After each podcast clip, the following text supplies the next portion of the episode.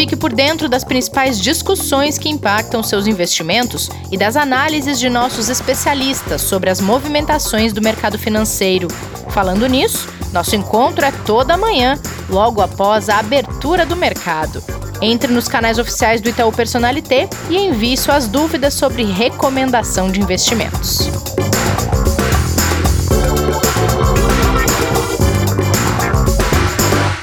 Olá, bem-vindos e bem-vindas ao episódio de hoje do Investidor em Foco, o podcast de investimentos do Itaú Personalité. Tá por aí, Kleber? Bom dia, Rê, tudo bem? E você? Tudo bem, tudo bem por aqui também.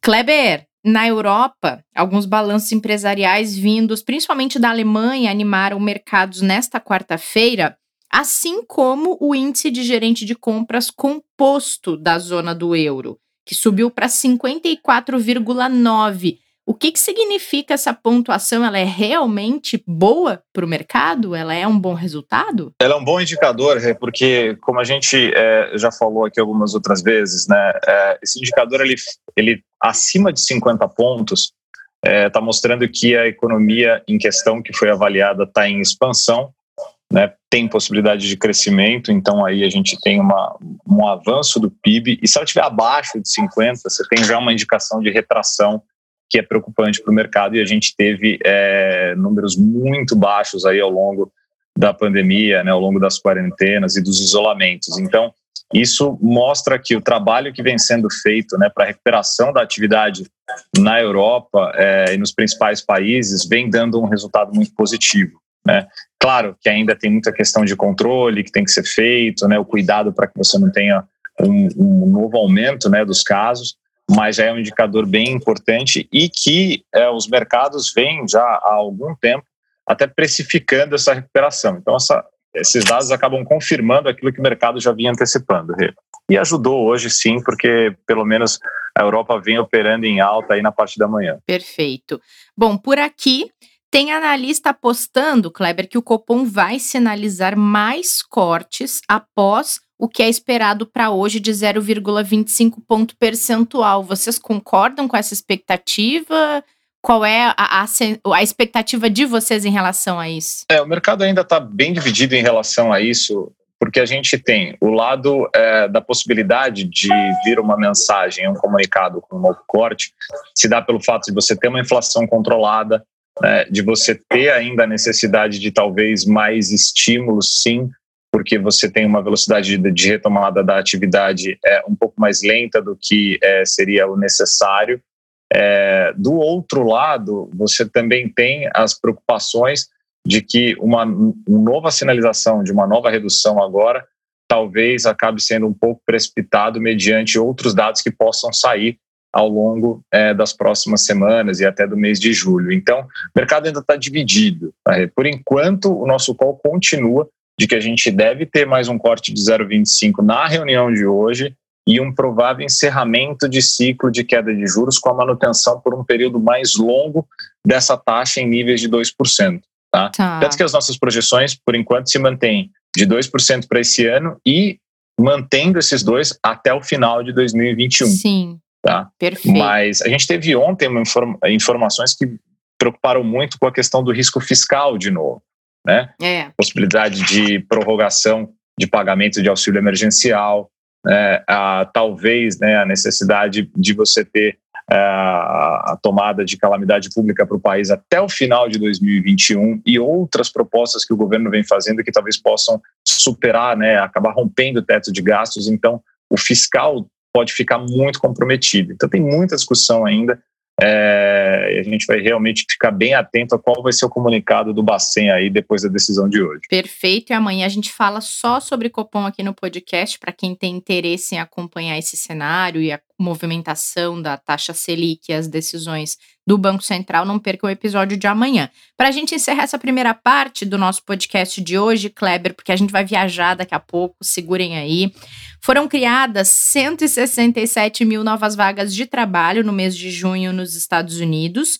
Mas era esperado muito mais do que isso, né? É, o, o número que era esperado era de 1,2 milhão de empregos para o período. É, a ADP, né, lembrando que é o relatório de emprego que vem uh, antecipa aí o payroll que sai na sexta-feira, né, daqui dois dias. Uhum. E, sem dúvida, é, é, decepcionante o número pelo que o mercado esperava. Uh, e a gente vai ter realmente que aguardar essa confirmação, principalmente do payroll na sexta, quando vier esse número. E ela também, a gente pode dizer que acaba sendo um reflexo daquilo que a gente vem acompanhando com a dificuldade que os Estados Unidos vem passando em diversas regiões para controlar né, a disseminação ainda do vírus e, de fato, reabrir a atividade econômica como era necessário. Então, tem muita coisa ainda a se fazer, mas, de verdade, o, o mercado, por enquanto, está é, tá mais preocupado e talvez mais otimista com a possibilidade do novo pacote de estímulos andar, avançar e ser aprovado né, pelo governo para ajudar as economias, do que com esse número em si, porque, por enquanto, o mercado futuro norte-americano vem operando em alta. Então, vamos, vamos acompanhar o resto do dia aí, porque, sem dúvida, mês de agosto, depois de tanta recuperação que a gente teve em todas as bolsas, em todos os mercados, é um mês que promete mais volatilidade que a gente vem acompanhando nas últimas semanas. Verdade. Bom, Kleber, vou aproveitar que você falou em Estados Unidos. Vamos dar um pulinho lá? Bora! O que, que tem de bom lá? A gente tem convidado no podcast de hoje e vamos a Miami para conversar com o CEO do Itaú por lá, Fernando Beirute. Oi, Fernando, bem-vindo ao podcast. Obrigada Oi, por Renata. aceitar nosso convite. Oi, Kleber. Prazer, super obrigado pelo convite. Bom dia, Beirute. Seja muito bem-vindo. Obrigado você. Obrigado, viu? Muito obrigada. Bom, Fernando, você comanda as operações de investimentos em Miami, tem ali um braço em Zurique, Portugal, também no Chile e você é responsável pela construção dessa plataforma toda de investimentos internacionais que os clientes que estão aqui acessam fora do Brasil. Então, conta um pouco para gente como é que você chegou até aí, como é que vem sendo esse trabalho de um pouco mais de um ano no escritório de Miami. Legal, Renata, legal. Bom, voltar um pouquinho no tempo aqui, quer dizer, apesar de eu estar aqui é, nos Estados Unidos é, desde o ano passado, eu estou no banco já faz uh, mais de 19 anos, né, quase 20 anos no banco, e eu tive a oportunidade de passar por algumas áreas dentro do banco. Né, eu comecei minha carreira como, como banker né, no private bank, uh, depois assumi a carreira de superintendência de novos negócios uh, dentro do private bank.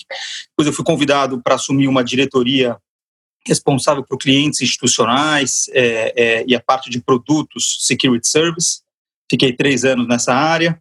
Depois fui convidado a assumir a, a co-head da Itaú Asset Management, né, responsável pelo por Funds of Funds, responsável pela parte internacional, pela parte de operações, comercial da nossa asset. Também fui responsável pela parte de inovação.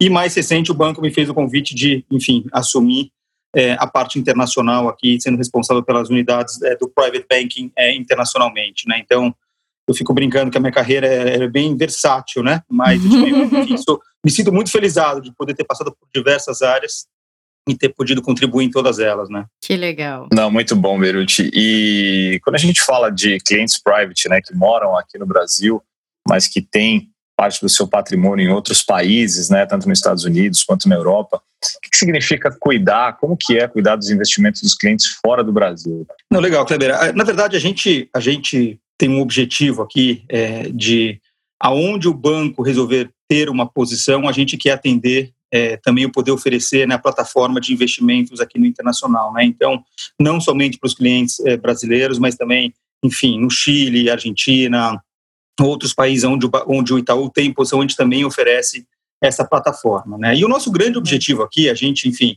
é, a gente não é novato aqui, a gente já vem fazendo isso há, há mais de 10 anos aqui no internacional, é, aliás, a nossa operação em, em, na Suíça comemora esse ano 10 anos. É, aqui a gente já está mais de 15 anos no, em, nos Estados Unidos. E o nosso grande objetivo foi sempre dar essa oportunidade para os clientes que têm interesse, enfim, como, como você comentou, que são residentes dos países na América Latina, mas que têm interesse em diversificar os seus investimentos. É, a gente, enfim, tem aqui uma plataforma hoje é, é super robusta e completa para poder oferecer esses tipos de investimentos. Né? Então, aqui a gente vai desde ajudar o cliente na abertura de conta dele aqui internacionalmente, olhar qual é a melhor estrutura para ele abrir aqui, é, até oferecer produtos no mundo inteiro. Né? Então, acho que essa é a, é a, é a beleza né, do, do, nosso negócio, é trazer a diversificação para o nosso cliente, que muitas vezes, hoje já você tem algumas alternativas em fazer isso através do Brasil mesmo, né? por exemplo. mas aqui a nossa ideia é que você consiga ter uma abrangência maior de produtos é, diferenciados e que vem ajudar a completar a carteira dos clientes é, alocados, que normalmente estão alocados aí no Brasil. Então, acho que é um pouco desse, assim, esse, esse é um panorama nosso aqui, que a gente fica buscando aqui alternativas diferentes para poder contemplar, né? E, obviamente, né, o cliente nosso é, é, é um cliente, a gente fala muito isso, né? A nossa, a nossa vantagem competitiva em relação a outros players internacionais é que, de fato, a gente conhece o nosso cliente, né? Então, o que a gente quer oferecer aqui para eles são produtos que, de fato, fazem sentido para sua carteira, que vem completar os investimentos que ele já faz, né, no Brasil. Então, é, é, um pouco disso que a gente busca aqui no internacional. Queria falar exatamente sobre esse seu último ponto, Fernando. A gente fala muito aqui no podcast sobre investimentos internacionais, mas na maioria das vezes. O foco das nossas abordagens, já que é para o público que investe localmente, são produtos que têm exposição internacional e não investimentos em produtos de fora do Brasil, que é o que a gente está conversando com você. Quem é exatamente esse cliente que investe fora do Brasil, que tem o patrimônio fora do Brasil? Ele é um cliente private, mas que características tem em relação ao investidor que fica aqui no local? É, eu acho, eu acho que, que o cliente que, enfim, faz essa diversificação, uh, eu, eu acho que sim, né, o mundo está mudando muito, né? A gente pode é. falar um pouco de tempos para trás e, e, talvez voltar um pouquinho para agora. Quando eu olho para uhum. trás, é, o cliente é, lá atrás que investia aqui no exterior, aquele cliente que a princípio buscava uma proteção patrimonial, né? Ou seja, ele tinha, tinha o patrimônio dele normalmente concentrado, por exemplo, no Brasil, e ele buscava no internacional, aqui é meu porto seguro, né? Ou seja, o dinheiro que eu mantia aqui fora para eventual susto, eu ter uma reserva minha para poder, enfim, seja por, por questões é, é, é, diversas que ele teria, que ele gostaria de ter esse, esse dinheiro é, é, protegido aqui fora, numa, vamos falar assim, numa moeda mais forte. Né? Uhum. que vem acontecendo aqui, obviamente a gente vem acompanhando uma mudança muito rápida no mercado, né? E, por exemplo, juros tão baixos hoje no Brasil faz com que o diferencial, né, de, de, de custo de oportunidade, de ter o dinheiro no Brasil vis-a-vis aqui, acaba, acaba mudando bastante, ou seja, acaba ficando muito próximo. Né? Então, o cliente agora, quando ele vai fazer, por exemplo, vou comprar é, é, uma ação, por exemplo, vou comprar um papel de renda fixa. Eu, normalmente, quando ele olhava a renda fixa no Brasil, pagava lá seus 10%, 14% e, e assim vai.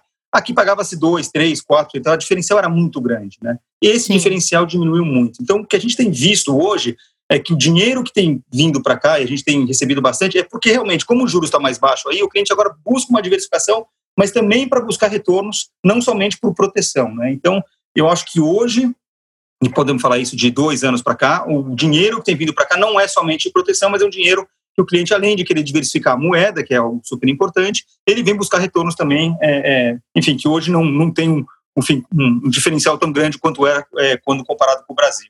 Então, uhum. eu acho que hoje é esse tipo de cliente que a gente tem visto e a gente está democratizando isso, né? Quer dizer, hoje em dia você consegue fazer investimentos é, tanto trazendo dinheiro para cá, que é a minha função, né, quando o cliente quer trazer de fato para cá, ou eventualmente comprar um produto, como você comentou, de comprar um produto aí no Brasil que compra para um ativo através é, de um veículo no Brasil. Né? Então, acho que hoje você tem essas Sim. duas alternativas pela frente. Né? Esse interesse também tem crescido bastante, né, do, do brasileiro querer a exposição internacional dos produtos dele, mesmo continuando a investir em produtos que são brasileiros, né? É, esse interesse Exato. que você comentou pra, pelo mercado de fora está acontecendo em vários níveis de investidores, acredito. É, não, é, sem dúvida nenhuma, né? É, é o que a gente está falando aqui, assim, quando você tinha essa diferencial de taxa de juros tão grande, é, pô, era mais cômodo para todo mundo, né? E aí você pode tanto vir na diversificação aqui para o internacional, como aí mesmo no Brasil, né? Ou seja, o cliente é. fica parado no CDI hoje, é, ele não ganha mais, né? É, é, antes ele ganhava seus 10, como eu comentei, 10%, até mais é, de juros, sem fazer grande esforço, né? Hoje em dia ele a precisa gente, buscar é, alguma coisa diferente, né? A gente fala que virou proteção de capital praticamente, né? Você não tem mais é, crescimento de capital, né? Deixando no exato, CDI. Exato, é, exato, Kleber, exatamente. E, e, e, falando um pouco de acesso, Beirute, é, aos clientes, né? A gente falou um pouquinho dos investidores private, né, que a gente sabe que tem patrimônios realmente relevantes. Existe uma alternativa para os clientes que não têm esse perfil private ainda e que querem fazer os investimentos no exterior hoje? Existe, existe. Né? Eu, eu, eu, sendo bem pragmático, eu vejo duas alternativas aqui. Né? Ou o cliente que não quer abrir uma conta aqui fora, enfim, não quer mandar o dinheiro dele para fora do país, ele tem a alternativa hoje de comprar diversos fundos hoje. A, a regulamentação no Brasil foi mudando, né? Então, você foi tendo essa amplitude Hoje você pode ter um fundo que tem praticamente 100% do ativo dele comprado fora do país, apesar do fundo estar é, no Brasil, né? O que é uma coisa bem bacana, tá? Então, eu acho que hoje você tem dois, assim, tentando ser bem simples para as pessoas poderem entender, você tem duas grandes alternativas. Ou você compra um fundo no Brasil, e esse fundo, por exemplo, vai comprar ativos é, no exterior, ou, por exemplo, você pode comprar uma BDR, né, alguma coisa assim, você pode comprar um ativo na Bolsa Brasileira, mas que o lastro dele está fora do país, pode ser fundo, pode ser um, uma ação, por exemplo, ou o cliente traz as alternativas dele para cá, para fora do país. O que a gente sempre comenta é que assim, né, a diversificação e você ter aqui, obviamente o leque aqui no internacional, ele, ele é muito maior, né? Então você acaba tendo mais alternativas do que somente no Brasil. Mas hoje você tem essas duas alternativas, né? No Itaú, é, é, a gente tem essas, a gente oferece esses dois modelos no private bank, né? O cliente pode tanto na conta local quanto na conta internacional, obviamente, comprar ativos, o cliente pode ter essa, essa escolha.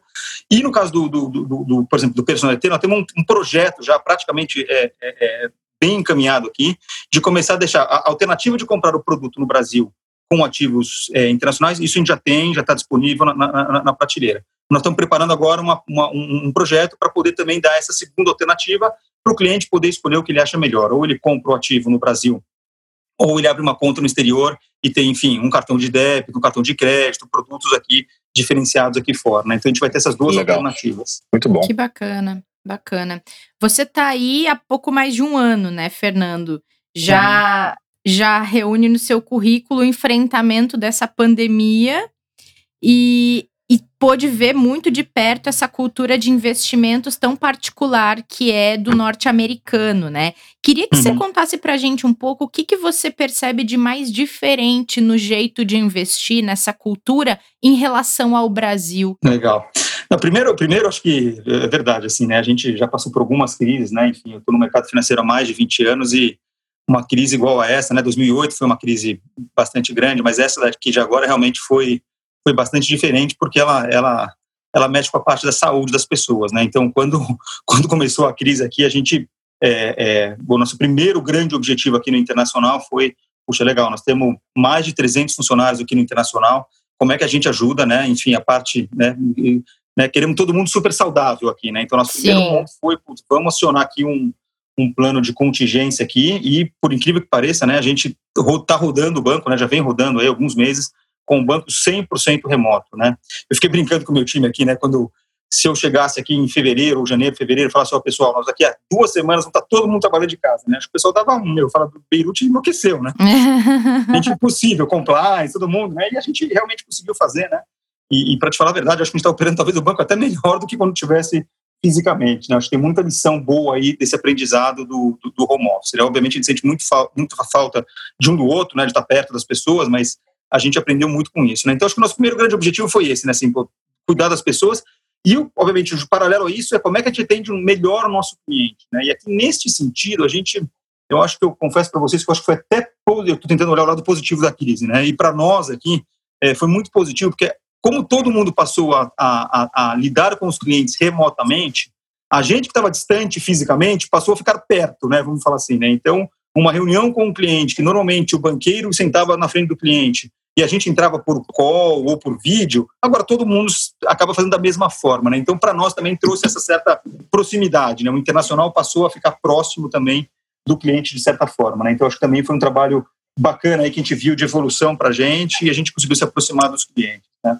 E o que, o que a gente também percebeu um pouco aí, falando um pouco do perfil do cliente, né, que querendo ou não, por exemplo, um cliente brasileiro que tem o ativo dele é, aqui fora, apesar de no meio da crise, né, os ativos estarem caindo 15, 20%, como o real acabou, né, o dólar acabou se valorizando, vamos falar assim, então para o cliente pensando em reais, ele meio que falou, pô, legal, eu perco lá, mas eu estou ganhando, eu tô ganhando na moeda, né? Então, acabou sendo uma certa proteção, de certa forma, para os clientes que estavam aqui. Né? A gente fala muito flight to quality. Né? Para eles, o dinheiro deles aqui está uhum. um porto seguro, numa moeda segura. É, e a gente, te, a gente teve muito esse trabalho, muito cuidado, eu acho que aí foi feito across the board dentro do banco, de, comunicar, de mostrar para o cliente que nesta hora de crise, as mudanças são muito perigosas. Né? Então, tomar cuidado, vou zerar na minha posição agora. Né? É, é muito cuidado nessa hora. E aí, obviamente, é fácil falar agora, porque a gente praticamente, aqui no internacional, todas as classes de ativos praticamente já voltaram para preços antes, é, pré-crise, vamos falar assim, fica até fácil de falar, mas a gente fez esse trabalho ao longo da crise de mostrar para os nossos clientes de que nessa hora não é hora de mexer, fazer grandes mudanças, né? Obviamente, se tivesse um cliente muito alavancado, muito fora do perfil, obviamente você tem que ajustar. Mas se o cliente estava no perfil dele, é, enfim, é, é, é já, já, fica muito mais fácil a conversa. Fala, olha, você está no teu perfil, esse a gente chama de drawdown, essa queda que teve aqui é uma queda que a gente entende que ela ninguém gosta de ver a carteira caindo, mas a gente entende que nessa hora você tem que manter um pouco mais a, a cabeça fria é, e olhar os fundamentos, né? Que obviamente no meio da crise também estavam difíceis de serem avaliados. Né? Muito, tá... muito complicado.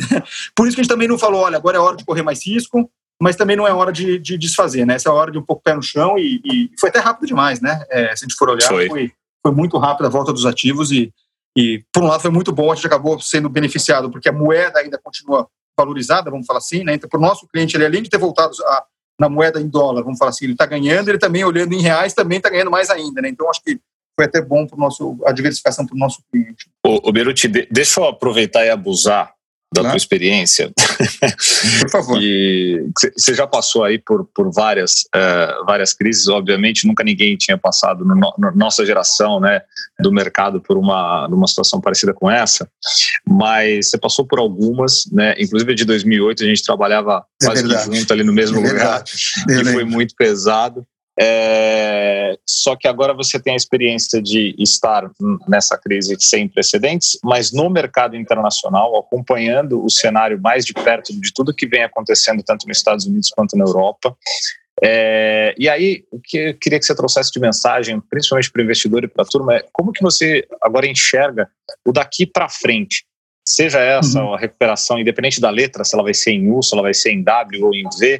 É, mas esse pós-pandemia para o investidor, com tudo que você está acompanhando, com as alternativas, com os produtos, os instrumentos, como que você enxerga daqui para frente? O que você pode passar de mensagem para a gente, cara? Olha, Cleber, boa, boa, boa pergunta e vamos brincar que essa é a resposta de um milhão de dólares, né? Porque é, uma, é, uma, é, não, é, muito, é muito difícil, né? Eu, a gente aqui tem, acho que uma coisa bacana que a gente tem feito aqui no Itaú Internacional é que a gente tem tem cabeças diferentes pensando para a gente, né? Então, um, uma das minhas metas quando eu cheguei aqui foi de ter pessoas aqui não brasileiras, né? E, é, obviamente nada contra os brasileiros, obviamente a gente é a maioria no banco, obviamente é a nossa cultura. Claro. Eu, queria pessoas que pensassem diferente, né? Porque se o cliente está dando, dando né, é, a honra para nós de cuidarmos do patrimônio dele fora do país, é, se ele quiser deixar no país, eu tenho lá. O Itaú tem um maior número de economistas, maior número de. Enfim, toda a estrutura toda, aqui, né?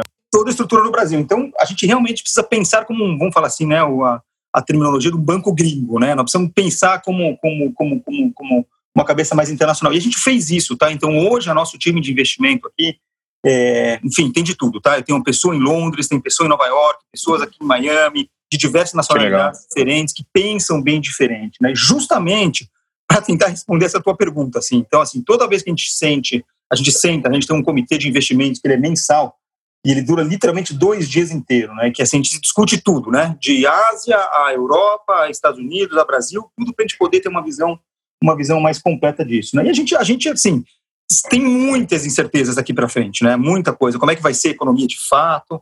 É, obviamente, no meio dessa crise toda, essa, essa recuperação que a gente até comentou aqui um pouquinho, essa recuperação, essa volta tão rápida, ela se deu muito pela liquidez e que os governos colocaram, principalmente dos países desenvolvidos, né, a quantidade de dinheiro que os países colocaram aqui é, é monstruosa, né? E é isso que está sustentando também muito, muito a alta nos mercados, nas bolsas, etc. Né? Esse é um pouco da nossa visão. Né? Obviamente, é, daqui para frente, a gente precisa começar a avaliar um pouco os dados econômicos e entender, olha, e aí, né, como é que vai ser de fato daqui para frente? Mas uma certeza a gente tem, né, que as coisas estão mudando, né? Então, antigamente, né, a gente, enfim, por exemplo, né, quem estava Vou dar um exemplo aqui, nos Estados Unidos tem uma discussão bastante grande na parte de, de, de real estate, na parte de imobiliário, né? Todas as grandes empresas estão revendo o tamanho do seu, do seu, do seu, das suas lajes, vamos falar assim, né? Será que eu preciso é. realmente ter, se eu tenho 500 funcionários, eu preciso ter 500 uhum. pessoas sentadas ou eu tenho que ter 250, né? Então, só estou pegando isso como exemplo, assim, essa discussão está super forte aqui nos Estados Unidos e aqui no Brasil também, tá? Legal. É, porque as pessoas estão olhando e falam, olha, realmente assim, e aí você fala, pô, então eu preciso de especialistas, na minha opinião, é que ter pessoas é, que te ajudem a analisar os investimentos é fundamental daqui para frente, porque não vai ser algo linear, nem tudo vai subir e nem tudo vai cair, né? Então, acho que é importante aqui a gente ter pessoas que realmente entendem é, é, é dos investimentos para poder assessorar a gente, falar, olha, realmente agora, por exemplo, ouro, né, que é um termo que todo mundo fala, nossa, é moeda que, enfim, dado né, o, o dólar é, mais desvalorizado, o ouro tem subido bastante. Até que ponto ele vai continuar subindo? Existe outra alternativa? Então, eu acho que tem muita conversa aqui para frente, e aí o importante é a gente ter pessoas assim que nos ajudem a tomar essa decisão da forma correta, né? Por isso que é super importante estar tá com, na minha opinião, né? Você tá com o teu risk profile, né? O seu perfil de risco super bem, bem alinhado, e ter pessoas que vão te ajudar a falar, olha, agora é hora de mudar, agora não é hora de mudar, enfim, vai, vai ter muita, eu acho, na minha opinião, muita alternativa, é, opções de investimento daqui para frente que a gente tem que estar tá, tem que tá de olho, né? Eu, eu, particularmente também, enfim, a gente recebeu um gráfico ontem que eu achei muito bacana, né? Que você olha a quantidade de, de aumento digital, né? Ou seja, é, a gente em, um, em três meses equivale a gente ter progredido quase seis anos, né? É, de aumento de compras digitais né, pela internet, né? Vamos falar assim, né? O aumento de uso uhum. da internet, né? Então a gente antecipou muita coisa. Essa crise ajudou a gente a antecipar um movimento que, na minha opinião, é um movimento sem volta, né? Eu acho que daqui para frente a gente vai ter que se acostumar com esse novo mundo e é, não é à toa que você vê as grandes empresas aqui nos Estados Unidos, né? você pega Sim. Microsoft, Apple, uhum. obviamente a Amazon, são as grandes empresas que mais sobem aqui, né? Enfim, valendo trilhões de dólares daqui para frente. Então, acho que é, vai ser um mundo diferente, isso eu tenho certeza. É verdade. Muito bom. Com certeza. Fernando, obrigada, viu? Pena que a gente não pôde realmente ir até Miami para conversar contigo. Bom, o prazer foi meu, super obrigado, Renata, Kleber. Eu acho que, enfim, vocês têm feito um trabalho muito bacana é, com esse podcast. Então, obrigado pela oportunidade e o que precisarem, contem comigo por aqui. Com certeza, obrigado, obrigada a você. Parabéns obrigada pelo trabalho aí e obrigado. Vamos combinar para voltar mais vezes aqui, com certeza. Vamos, um prazer, viu? Obrigado, viu, gente? Obrigada mesmo. Um abraço para você. Um abraço. Tchau, tchau. Muito bom, muito bom. Amanhã a gente volta no podcast para falar de Copom. Hoje ainda tem live às 5 da tarde no Instagram e no YouTube do Personalité para falar de diversificação. A gente se encontra no próximo episódio. Protejam-se, cuidem-se. Até lá. Fique por dentro das principais discussões que impactam seus investimentos e das análises de nossos especialistas sobre as movimentações do mercado financeiro. Falando nisso, nosso encontro é toda manhã, logo após a abertura do mercado. Entre nos canais oficiais do Itaú Personalité e envie suas dúvidas sobre recomendação de investimentos.